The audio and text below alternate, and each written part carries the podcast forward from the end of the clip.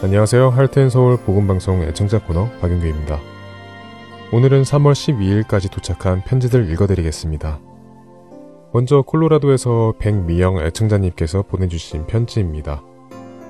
코로나 바이러스로 세상이 어지러울수록 주님의 말씀이 중심이 되어줄 수 있도록 복음방송 봉사자분들께서 더 많이 힘써주세요. 1월 유기성 목사님 특별 강의로 삶을 완전히 다시 돌아보고 있습니다. 감사합니다. 주님의 은혜로 이 시간이 잘 지나가기를 기도합니다. 수고해주세요. 감사합니다. 네, 정말 요즘 코로나 바이러스로 인해 많은 분들이 어려움을 겪고 있습니다. 하나님의 주권을 바라보고 우리 삶을 돌아보는 시간이 되기를 원합니다. 백미영 애청자님, 편지 감사합니다. 이번에는 텍사스에서 최옥년 애청자님께서 보내주신 편지와 커네디컷에서 전영태 애청자님의 편지 읽어드리겠습니다. 안녕하세요. 주님의 이름으로 축복합니다. 복음방송에서 섬기시는 한 분 한 분 주 안에서 항상 강건하시고 주님의 은혜가 넘치시기를 기도합니다. 라고 최옥년 애청자님께서 보내주셨고요. 할렐루야. 보내주신 CD로 은혜 받으며 통근하고 있었는데요. 새 차로 바꾸니 CD 플레이어가 없네요. 이제는 앱으로 들어야겠습니다. CD 발송 중단을 요청합니다. 감사합니다. 라고 전영태 애청자님께서 보내주셨습니다. 음, 최옥년 애청자님, 저희도 주님의 이름으로 축복합니다. 이렇게 늘 기도해 주셔서 감사드립니다. 그리고 전영태 애청자님, 점점 세상이 바뀌어가는 것이 느껴지는 요즘이죠? 앞으로 앱으로 애청해 주시고, 또, 혹시 문의사항이 있으실 경우에는 1대1 문의를 통하여 연락 주십시오. 편지 감사합니다. 이제 마지막 편지입니다. 노스캐롤라이나에서 양헤이리 애청자님께서 보내주셨네요. 많은 은혜 받고 좋은 열매 맺기 위해 노력하고 있습니다. 매주 설레는 마음으로 CD 오기를 기다리며 경이로운 마음으로 듣고 있습니다. 감사합니다. 네, 저희 복음방송 CD를 설레는 마음으로 기다리신다는 이 말씀이 참 힘이 되네요. 함께 좋은 열매 많이 맺고 천국에서 꼭 만나 뵐길 소망합니다. 편지로 기도로 또 물질로 후원해 주시는 여러분들의 삶에 귀한 성령의 열매들이 맺히길 소원하며 저는 여기에서 인사드리겠습니다. 주 하나님 독생자 예수 찬양 듣고 계속해서 주안의 하나 사부로 이어집니다.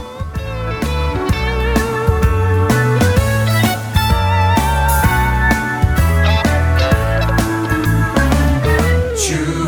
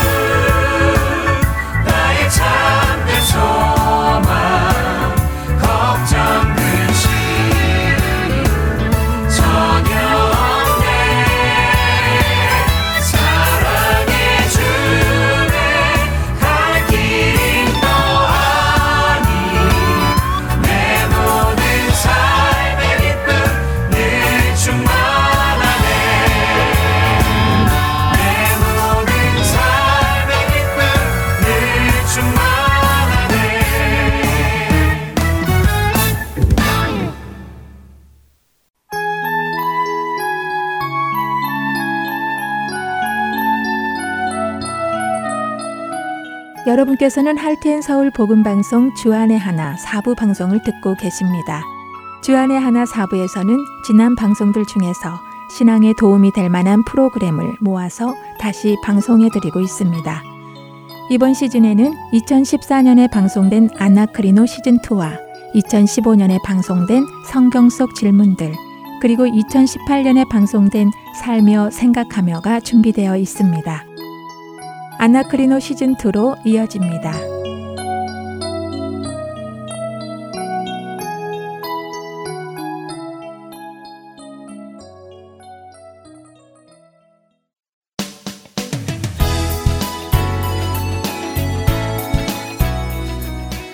애청자 여러분 안녕하세요. 여러분과 함께 성경을 상고하는 프로그램 아나크리노 진행의 최강덕입니다. 여러분 안녕하세요. 강승규입니다. 네, 지난 시간에는 우리가 가지고 있는 개념 중에 성경적인 개념과 차이가 있는 것들을 조금 살펴보았습니다. 네.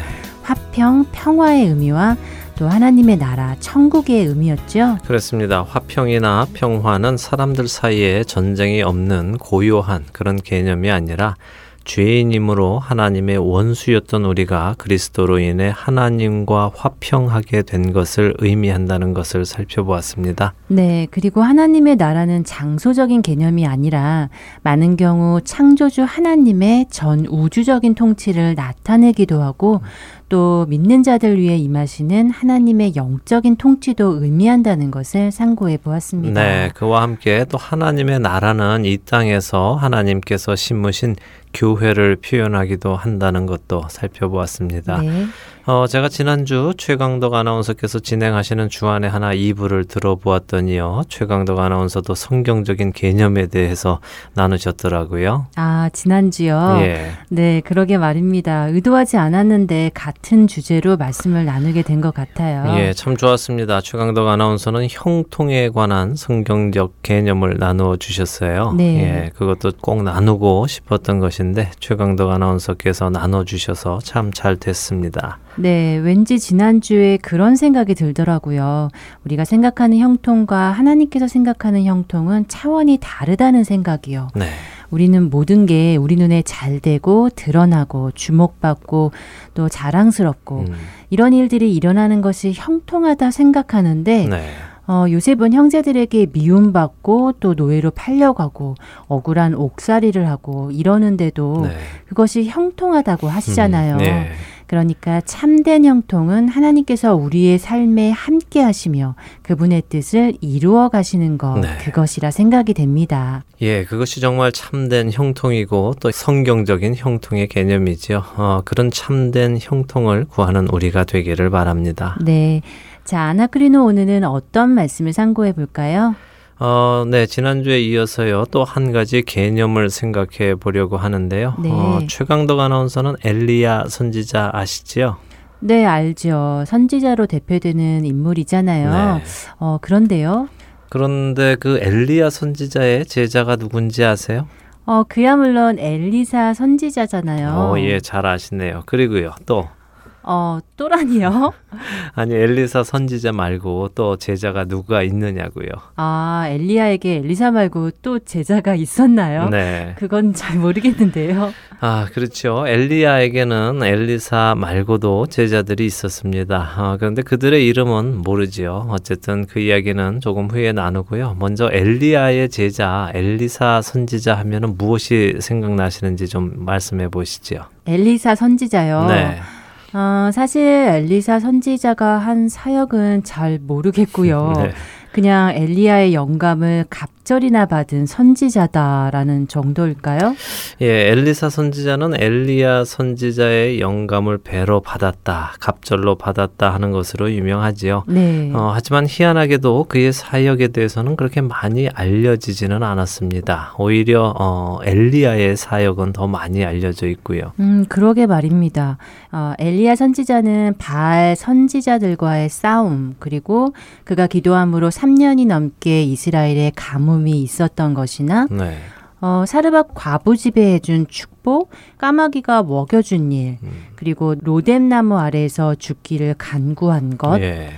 또 불병거와 함께 승천한 것. 네. 어, 참 많은 것들이 알려져 있는데 네. 엘리사 선지자는 솔직히 잘 모르겠네요. 저만 그런 건가요? 아, 아닙니다. 꼭 그렇지는 않고요. 엘리사 선지자의 사역도 들어보시면 아 하시며 생각나시는 사역이 많이 있을 것입니다. 뭐 예를 들어 아이가 없는 수냄 여인을 위해 기도해서 아들을 낳게 해 주었거나 또 그 아이가 죽게 되었을 때 다시 살린 일, 어, 또 나아만 장군의 한센병을 고쳐준 일, 네. 또 쓴물과 우물의 물을 고쳐준 일, 뭐 보리떡 20개로 100명을 먹인 일 등의 어, 일은 잘 알려진 그의 사역이죠.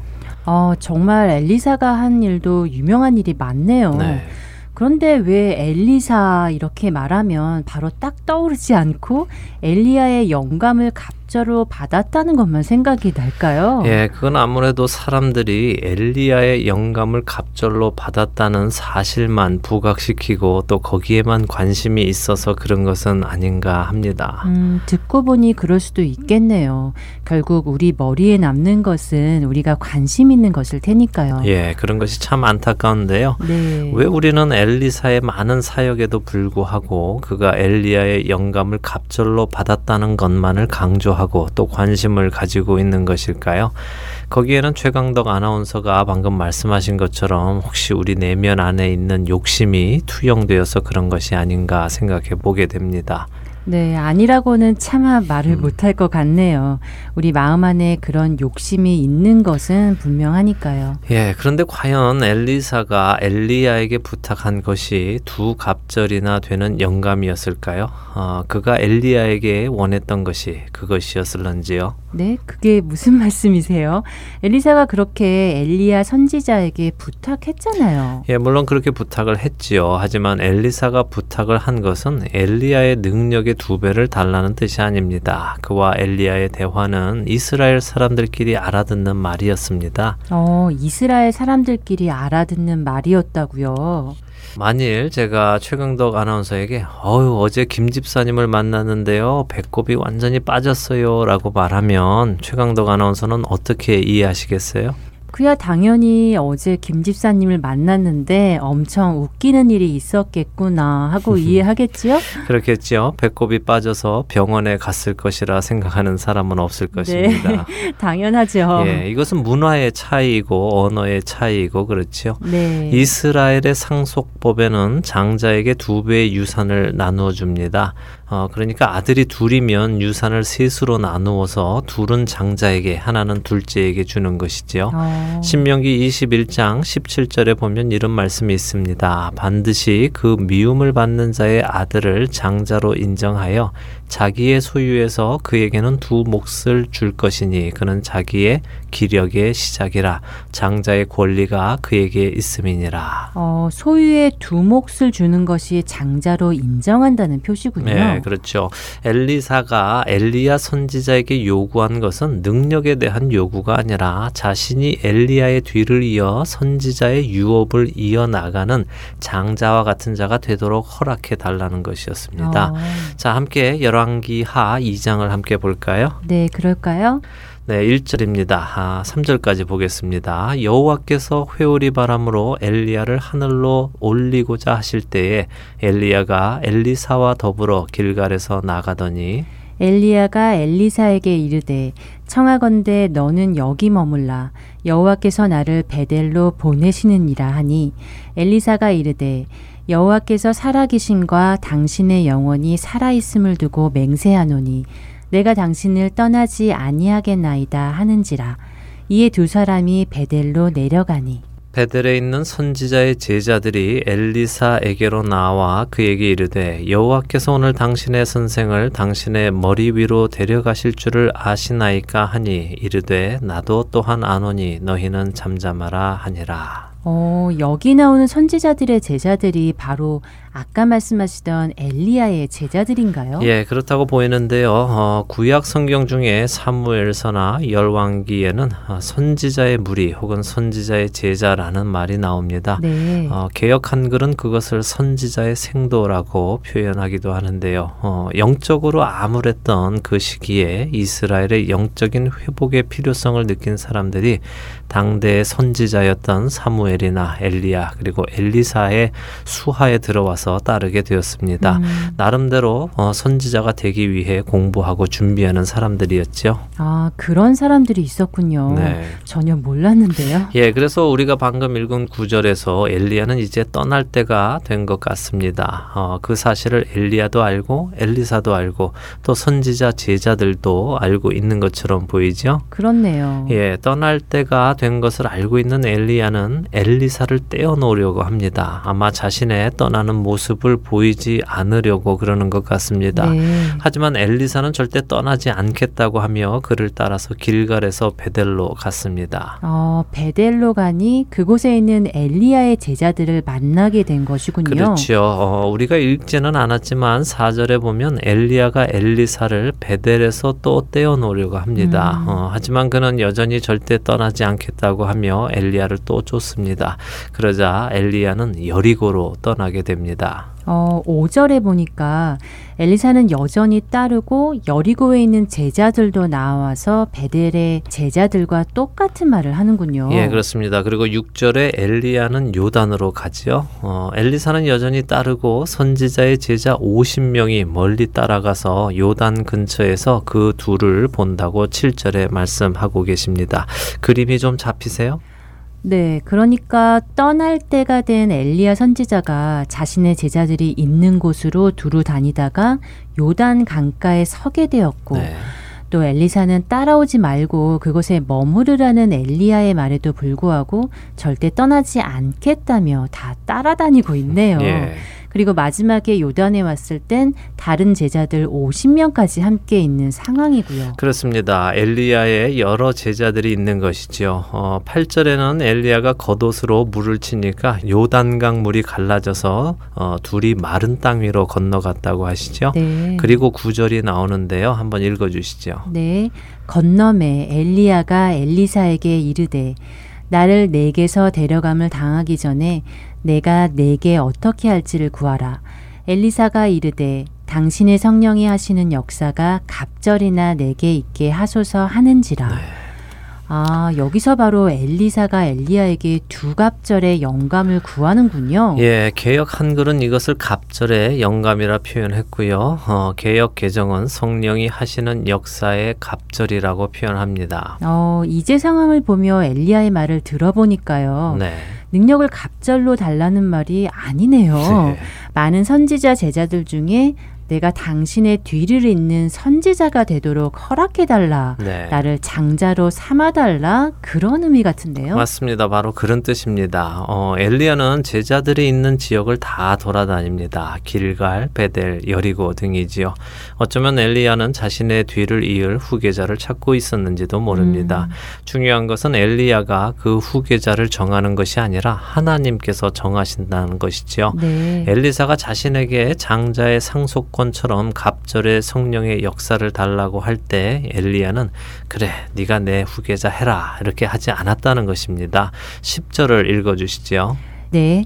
이르되 내가 어려운 일을 구하는도다.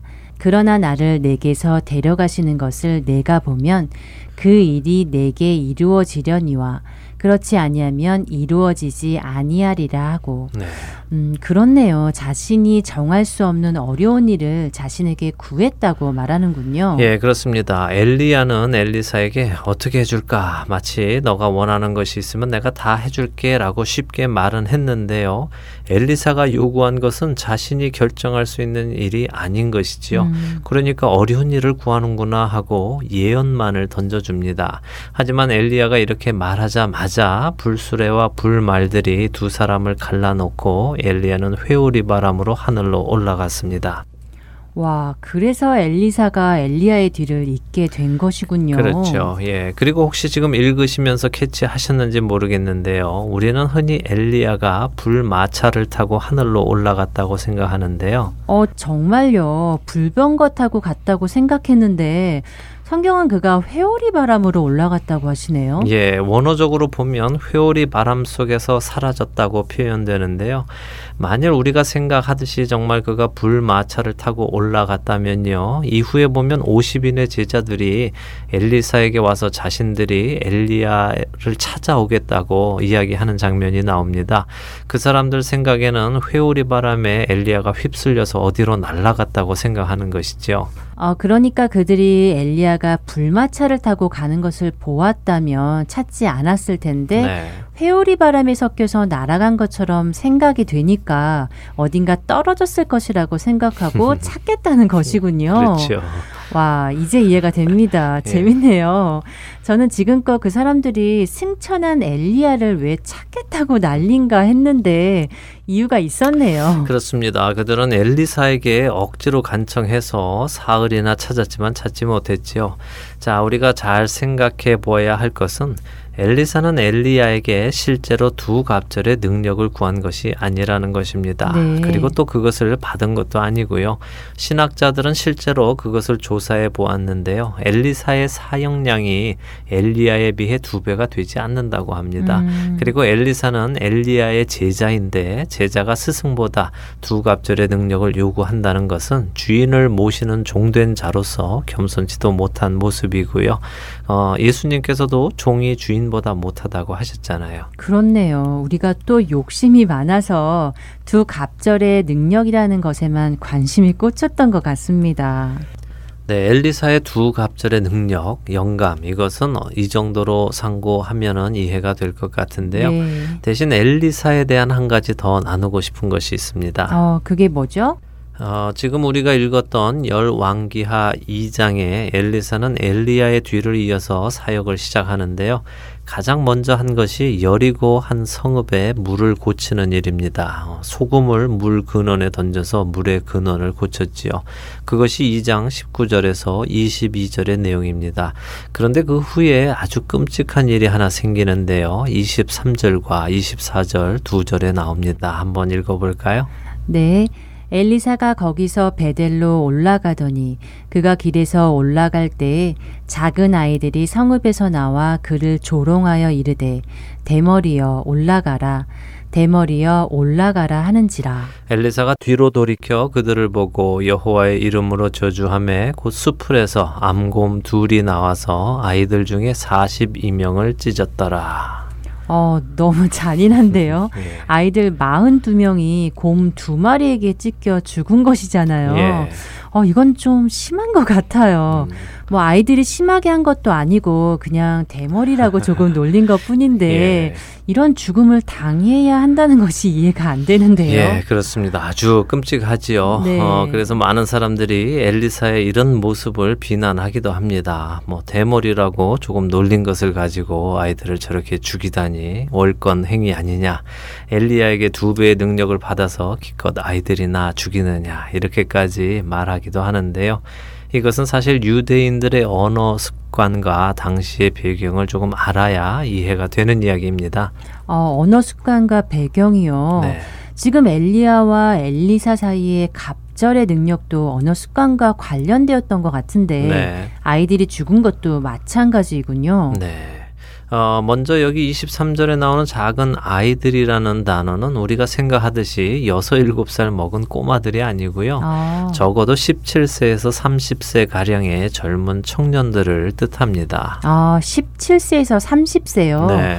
그럼 그 사람들은 청년이지 아이가 아니잖아요. 예. 그런데 왜 그렇게 번역이 되어 있죠? 어, 그래서 이것이 그들의 언어 습관인데요. 어, 예레미야 선지자 기억하시죠? 네, 기억하죠. 네, 예레미야서 1장 6절에 보면 예레미야를 부르시는 하나님께 예레미야가 슬프도소이다 주 여호와여 보소서 나는 아이라 이렇게 답하는 장면이 있습니다. 네, 기억합니다. 예, 거기서 아이라는 단어가 히브리어로 나르인데요. 지금 엘리사를 놀리는 아이들 역시 나르라는 단어가 사용되었습니다. 아, 그래요? 예, 또 그뿐만이 아니라 창세기에 20세 가량의 이삭이나 17살의 나이에 팔려가 던 요셉도 이 표현으로 불렸고요. 열왕기상 20장 14절과 15절에서는 병사들을 호칭할 때도 이 단어를 썼습니다. 어, 그러니까 히브리어의 아이는 우리가 생각하는 꼬마들이 아니라 청장년들이군요. 그렇죠. 그리고 지금 이 일이 23절에 보면 베델에서 일어났다고 하는데요. 네, 성경이 이 일이 베델에서 일어난 것을 기록한 목적이 있겠죠. 그렇겠네요. 네, 당시에 베델은 여로보암 왕으로 인해서 우상 숭배의 중심지가 되었던 곳입니다. 음, 열왕기상 12장 25절 이하를 보시면 잘 설명되어 있는데요. 어, 그 중에 32절만 제가 읽어드리겠습니다. 여덟째 달 곧 그 달 열다섯째 날로 절기를 정하여 유다의 절기와 비슷하게 하고 제단에 올라가되 베델에서 그와 같이 행하여 그가 만든 송아지에게 제사를 드렸으며 그가 지은 산당의 제사장을 베델에서 세웠더라. 어, 북이스라엘의 왕권을 잡은 여로보암 왕이 네. 이스라엘 사람들이 남유다에 있는 예루살렘으로 제사를 지내러 가지 못하도록 음. 금송아지를 만들어서 두었던 곳이군요. 그렇죠. 그래서 이곳 베델에는 금송아지를 섬기는 제사장들이 많이 있었고요. 또 그 훈련을 받는 젊은 사제들도 많이 있었답니다. 네. 물론 우리는 지금 엘리사에게 도전하는 청년들이 우상을 섬기는 사제들인지는 모릅니다. 하지만 적어 도 그들은 하나님을 섬기는 사람들은 아니었을 것이라는 것이죠. 음, 그들이 하나님을 섬기는 사람들이 아니었다는 것을 어떻게 알지요? 예, 지금 그들이 하는 말을 들어보면 알겠죠. 어, 그들은 엘리사에게 올라가라, 올라가라 라고 하는데 그게 무슨 말일까요?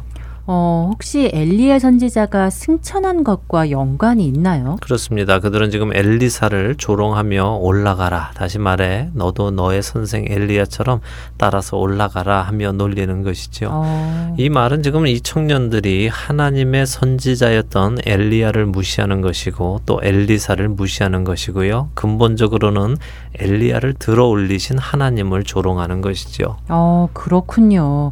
어, 무서운데요. 네. 이들이 정말 무서운 죄를 범한 것이군요. 네, 엘리사가 정말 대머리였는지 아닌지는 잘 모릅니다. 학자들에 의하면 당시 중동에는 지금처럼 대머리가 많지 않았다고 합니다. 네. 그래서 당시에 대머리라고 하면은 대부분 한센병 환자를 뜻하기도 했다고 하는데요. 어찌되었던 한 인간에게 아주 치욕적인 표현을 쓰며 그와 함께 하나님까지 조롱하고 있는 것이지요. 음, 그러니까 이들은 하나님을 섬기는 사람들은 아니었습니다. 그리고 우리가 주의 깊게 상고할 것이 무엇이냐 하면요. 그것은 바로 엘리사의 반응입니다. 어, 엘리사의 반응이요. 네. 어떤 반응이죠? 어, 이렇게 엘리사를 조롱하는 그들을 향해 엘리사가 어떻게 했나요? 네, 24절에는 뒤로 돌이켜서 그들을 보고 여호와의 이름으로 저주했다고 되어 있는데요. 네, 먼저 우리가 볼 것은 그가 뒤돌아서서 그들과 싸웠거나 맞대어 욕을 했거나 한 것이 아니라는 것이고요. 음, 그렇네요. 예, 여호와의 이름으로 저주했다고 했는데요. 어, 이것을 많은 분들이 욕을 했다고 생각하시기도 합니다. 네. 근데 그런 것이 아니라 성경에서의 저주는 하나님께서 그 일에 대해 심판하시기를 비는 것입니다. 아, 하나님께서 직접 그 일에 대해 판단하시라는 것이군요. 그렇죠. 레위기 26장에 보면은 이런 일에 대한 하나님의 말씀이 있습니다. 26장 22절에서 24절을 한번 읽어 주시겠습니까? 레위기요. 네. 알겠습니다. 레위기 26장 22절에서 24절 예. 읽어 보겠습니다. 네. 내가 들짐승을 너희 중에 보내리니 그것들이 너희의 자녀를 움키고 너희 가축을 멸하며 너희의 수요를 줄이리니 너희의 길들이 황폐하리라.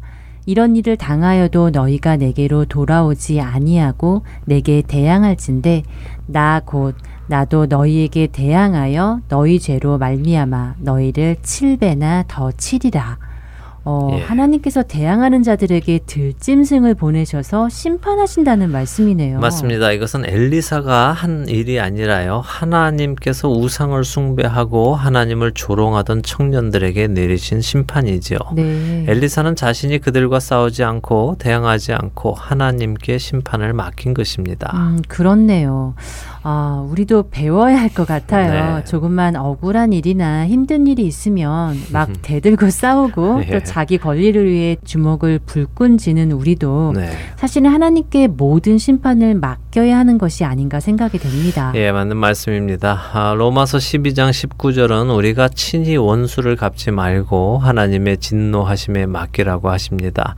왜냐하면 원수 갚는 것이 하나님께 있기 때문이지요.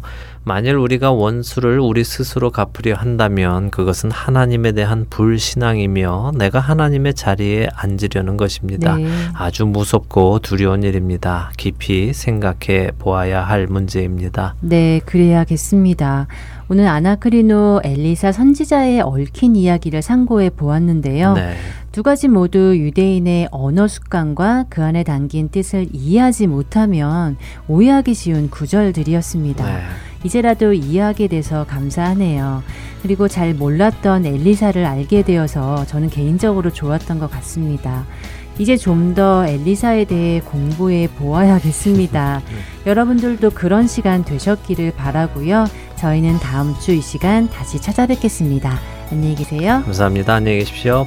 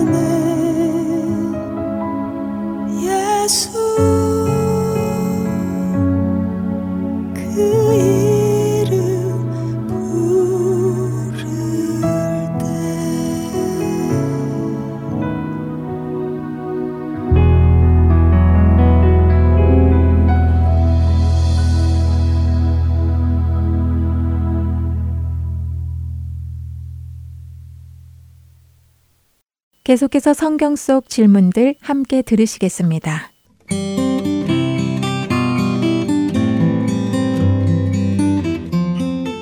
애청자 여러분, 안녕하세요. 성경 속 질문들 진행의 최소영입니다. 성경 속 질문들 오늘로 벌써 마지막 시간이 되었는데요. 마지막으로 성경에 나온 어떤 질문을 여러분들과 함께 나눌까 기도하고 고민하다가요. 정말 중요한 질문이라고 생각되는 질문을 찾아보게 되었습니다. 이 질문은 우리 각자가 대답해야 하는 가장 중요한 질문이라고 생각되는데요. 바로 마태복음 16장 15절 말씀으로 예수님께서 제자들에게 물으셨던 질문입니다. 너희는 나를 누구라 하느냐? 이 질문은 예수님께서 빌립보 가이사랴 지방에 이르렀을 때 제자들에게 물으신 말씀이지요. 빌리보 가이사랴는 갈릴리 바다에서 북쪽으로 25마일 정도 떨어진 곳입니다. 이 지역은 그 당시 분봉왕 빌립이 로마의 황제에 대한 존경심을 나타내기 위해 황제의 이름을 따서 가이사랴라고 붙인 것이었지요. 이곳은 예전에는 바알 숭배의 중심지였고 나중에는 그리스 신을 예배하는 곳이 되었으며 예수님 시대에는 로마 황제를 숭배하는 도시였습니다. 역사적으로 끊임없이 우상을 섬기는 도시였던 것이지요. 이러한 우상 숭배의 도시에서 예수님은 제자들에게 너희는 나를 누구라 하느냐 하고 물으신 것입니다. 그런데 사실 예수님께서는 이 질문에 앞서 다른 질문을 먼저 하셨는데요. 바로 사람들이 인자를 누구라 하느냐 하고 물으신 것이었지요. 사람들이 인자를 누구라 하느냐 하고 물으신 예수님의 질문에 제자들은 이렇게 대답합니다. 더러는 세례 요한, 더러는 엘리야, 어떤 이는 예레미야나 선지자 중에 하나라 하나이다. 이 대답은 이 당시 많은 사람들이 예수님에 대해 어떻게 이해하고 있었는가 하는 것을 보여주는 것인데요. 어떤 사람들은 세례 요한과 마찬가지로 회개의 메시지를 전하는 예수님을 보며 죽은 세례 요한이 다시 살아났다고 생각했던 것 같습니다. 또 어떤 사람들은 기적을 행하시는 예수님을 보며 엘리야를 떠올렸을 것이고 또 어떤 사람들은 하나님의 말씀을 전하는 선지자 중 하나라고 생각했던 것이지요. 그들이 생각했던 이런 구약의 선지자들이나 세례 요한은 모두 오실 메시아를 준비한 자들이었지만 그들 자신이 메시아는 아니었습니다. 아쉽게도 예수님 시대의 많은 사람들은 메시아이신 예수님을 보면서도 예수님을 이런 선지자 중 한 명이라고만 여겼습니다. 예수님께서 제자들에게 묻고자 하셨던 참된 질문은 사람들이 나를 누구라 하느냐 하는 이 첫 번 질문이 아니라 너희는 나를 누구라 하느냐 하는 두 번째 질문입니다. 그래, 사람들은 나를 세례 요한, 엘리야 혹은 선지자 중 하나라고 생각하는구나. 그렇다면 너희는 나를 누구라 하느냐 하고 묻고 계신 것이지요. 그리고 이 질문에 대한 베드로의 대답은 너무나 유명해서 여러분들 모두 잘 알고 계실 것입니다. 주는 그리스도시요 살아계신 하나님의 아들이시니이다. 그리스도는 헬라어 단어이고 이것은 히브리어 메시아와 같은 의미인데요. 그리스도, 메시아는 모두 기름 부음을 받은 자를 뜻합니다. 구약에서 기름 부음을 받은 자들은 선지자, 제사장, 그리고 왕이었지요. 그리스도 또는 메시아라는 말은 이 세 가지 직분들을 모두 하나로 묶어서 하나님의 정권을 가지고 오시는 구원자를 가리키는 말입니다. 그리고 언제부턴가 이 말은 인류를 구원하고 하나님 나라를 위해 기름 부음을 받은 그 한 사람을 가리키는 전문적인 용어가 되어버렸지요. 하나님은 구약에서 이 메시아를 약속하셨고 이스라엘은 메시아를 기다려 왔습니다. 그러므로 베드로가 주는 그리스도시요 살아계신 하나님의 아들이시니이다 하고 말한 것은 예수님을 구약에서 약속한 그 메시아로 고백하고 있는 것입니다. 예수님은 하나님이 약속하신 메시아, 우리의 구원자시며 살아계신 하나님의 아들입니다. 하고 말이지요. 우리는 모범 답안과 같은 베드로의 이 대답을 설교나 성경 공부를 통해 많이 들어왔습니다. 그래서 이 질문에 대하여 아무 생각 없이 자동적으로 베드로와 같은 대답이 나올 수도 있습니다. 그러나 예수님께서 너희는 나를 누구라 하느냐 하고 물으신 이 말씀은 정해진 답을 묻는 질문이 아닌 정말로 우리가 예수님을 어떤 분으로 믿고 고백하는가 하는 것을 묻고 계신 질문이지요. 그렇기에 이 질문에 대한 대답은 쉽고 어렵고 하는 차원이 아니라 나는 예수님을 나의 구주로 믿고 따르는가, 예수님을 인격적으로 만났는가 하는 차원의 대답인 것입니다.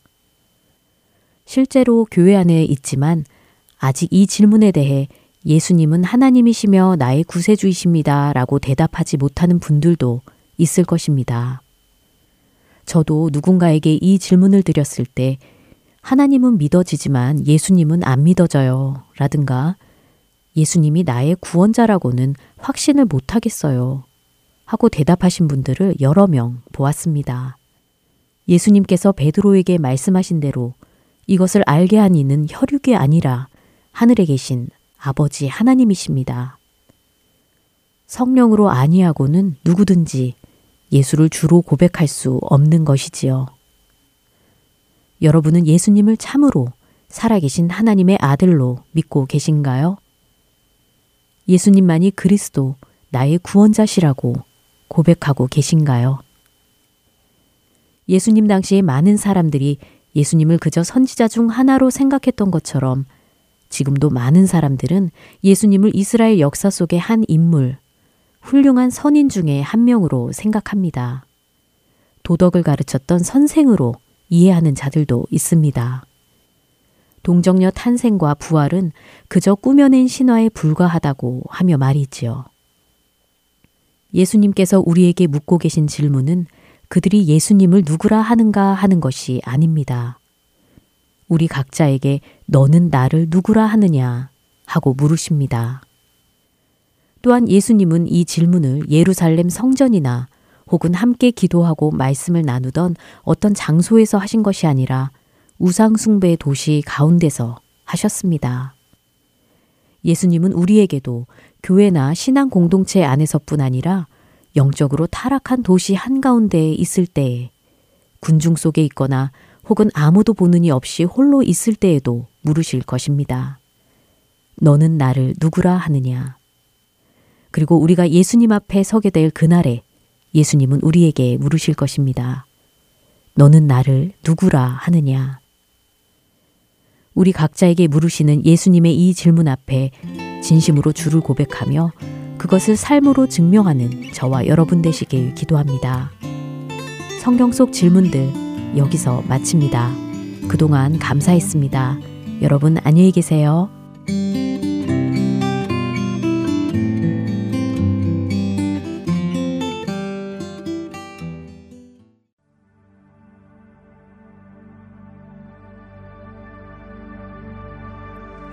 예수님은 누구신가?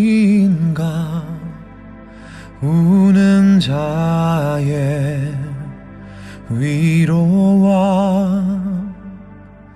없는 자의 풍성이며 전한 자의 높음과 잡힌 자의 노임되고 우리 기쁨 대신에 죽은 자의 부활되고 우리 생명 대신에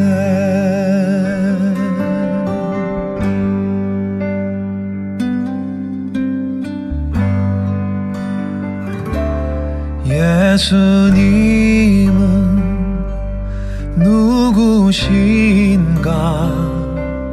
약한 자의 강함과 눈먼 자의 빛이시며 병든 자의 고침과 만국인의 구주시며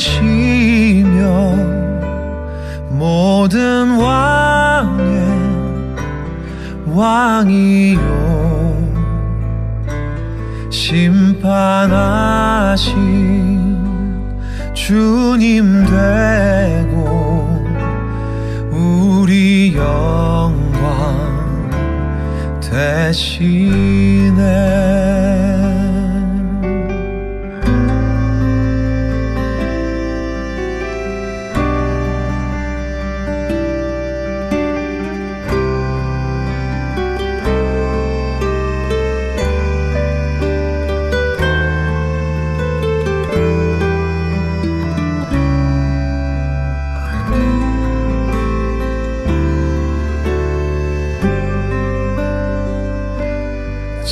잡힌 자의 노임 되고 우리 기쁨 대신에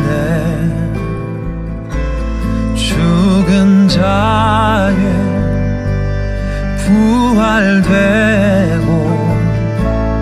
우리 생명 대신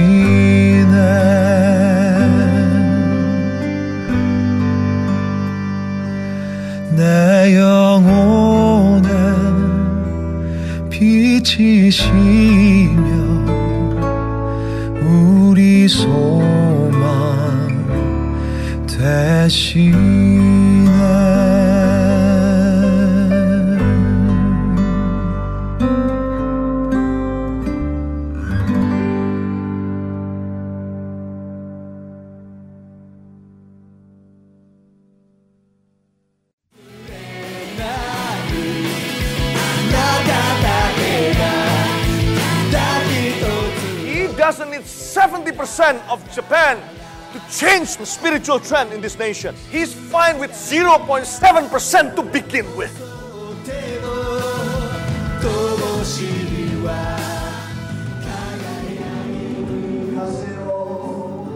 하나님을 향해 부르짖는 일본인들의 간절한 마음이 들리십니까? 크리스천 인구가 1%도 되지 않는 척박한 영적 사막 일본. 그 사막의 땅에도 복음의 씨앗이 뿌려져야 할 것입니다. 하트앤소울 복음 선교회에서는 이 일을 위하여 일본어 방송 CD를 제작하였습니다. 주위에 있는 일본인들에게 이 CD를 전하고 싶은 분들은 전화번호 602-866-8999로 연락 주시기 바랍니다.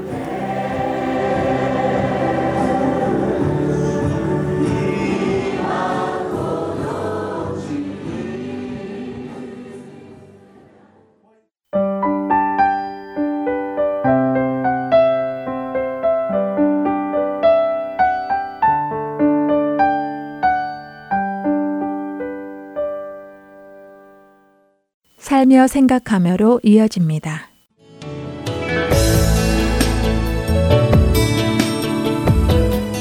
주안의 하나 애청자 여러분 안녕하세요. 살며 생각하며 진행의 김순혜입니다. 남편의 일로 아이들과 타주를 방문한 동안 저희 교회에 편찮으시던 집사님께서 소천하셨다는 소식을 듣게 되었습니다. 일을 마치고 돌아와 뒤늦게 조문을 간 저희 부부는 눈물샘이 터져버렸죠.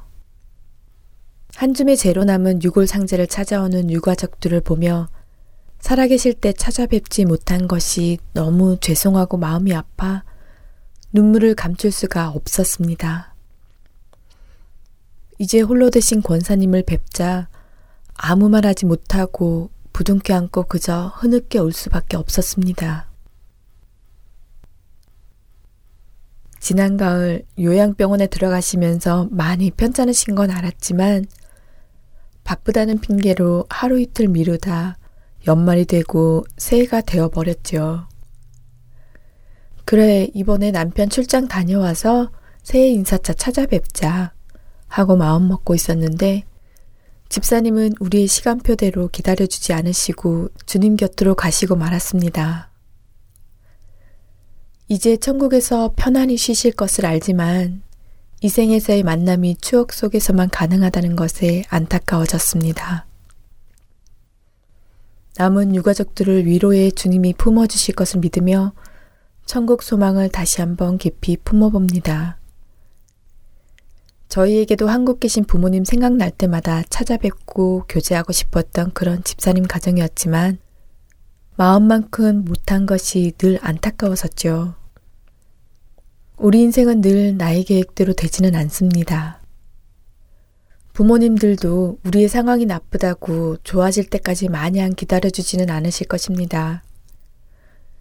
해드릴 것이 없는 비난손이지만 더 늦기 전에 오늘 저녁 전화라도 드리시기 바랍니다.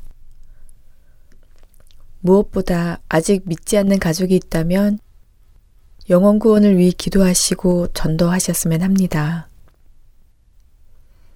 주께서 사람을 티끌로 돌아가게 하시고 말씀하시기를 너희 인생들은 돌아가라 하셨사오니 주의 목전에는 천년이 지나간 어제 같으며 밤의 한순간 같을 뿐이미니이다.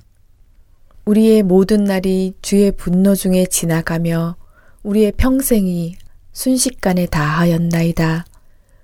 우리의 연수가 70이요 강건하면 80이라도 그 연수의 자랑은 수고와 슬픔뿐이요 신속히 가니 우리가 날아가니이다.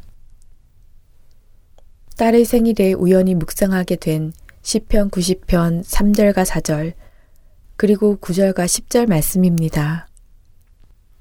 인생은 유한하다는 말씀을 태어난 날에 묵상하면서 무한하신 주님을 만나는 인생이 영생을 소유하게 된다는 것을 다시 한번 생각해 하시니 참 감사했습니다. 12절에서 시편 기자는 또 말합니다. 우리에게 우리 날 개수함을 가르치사 지혜로운 마음을 얻게 하소서. 그렇습니다. 우리는 더 늦기 전에 우리 날 개수함을 배워 지혜롭게 살아야 합니다. 중세 수도사들은 매일 아침 죽음을 기억하라는 인사로 시작했다고 합니다. 새해가 시작되자마자 이 집사님의 소천 소식을 듣게 된 것도 우리에게 주어진 일시적인 삶을 영혼의 관점으로 보며 살라는 메시지가 아닌가 싶습니다. 누가복음 16장에 보면 거지 나사로와 부자 비유가 나옵니다. 이 땅에 사는 동안 날마다 호화롭게 즐겼던 부자는 죽은 후 음부의 고통 속에 괴로워하지만 헌대투성이로 그 부자의 대문 앞에 버려진 채 그 부자의 상에서 떨어지는 것으로 배불리려 하던 거지 나사로는 죽어 천사들에게 받들려 아브라함의 품에 들어갑니다. 부자는 아브라함과 그의 품에 있는 나사로를 보고 아버지 아브라함이여 나를 극률이 여기사 나사로를 보내어 그 손가락 끝에 물을 찍어 내 혀를 서늘하게 하소서 하고 요청하지만 이미 때는 늦었다고 합니다. 죽은 후에 극률이 여김을 받을 기회가 없다는 것입니다. 그러자 부자는 나사로를 살아있는 자기 형제들에게 보내어 증언하게 하여서 그들이 이 고통받는 곳에 오지 않게 해달라 부탁을 하지만 그들이 모세와 선지자들을 듣지 아니하면 비록 죽은 자 가운데서 살아나는 자가 있을지라도 권함을 받지 아니하리라고 아브라함은 대답하십니다. 사람들의 마음이 닫혀 있고 성경이 거부된다면 그 어떤 증거도 심지어 죽었다 살아난 사람이 말한다 해도 그들을 바꾸지 못할 것이라는 것입니다. 하나님께서는 이미 우리에게 완벽한 증거인 성경을 주셨고 이 성경을 통해 진리를 말씀하고 계십니다. 사랑하는 애청자 여러분, 우리의 삶은 우리의 계획대로 기다려주지 않습니다. 그렇게 아직 기회가 있을 때, 아직 더 늦기 전에 주님께서 우리에게 주시는 마음에 순종하시기 바랍니다. 더 늦기 전에 주님의 극률하심을 받고, 더 늦기 전에 말씀을 통해 진리를 깨닫고, 더 늦기 전에 가족과 이웃에게도 복음을 전하는 그런 복된 새해가 되기를 소망합니다.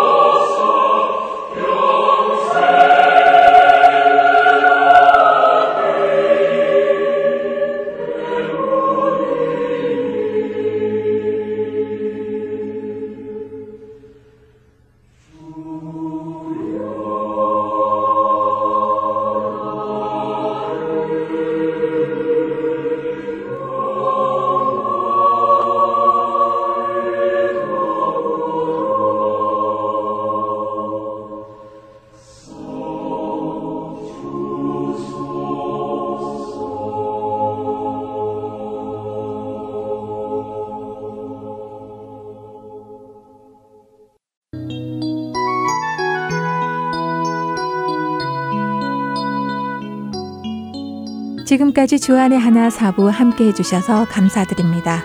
다른 지난 방송들을 더 듣고 싶으신 분들은 홈페이지 www.heartandseoul.org에서 특별 방송을 클릭하셔서 들으실 수 있습니다.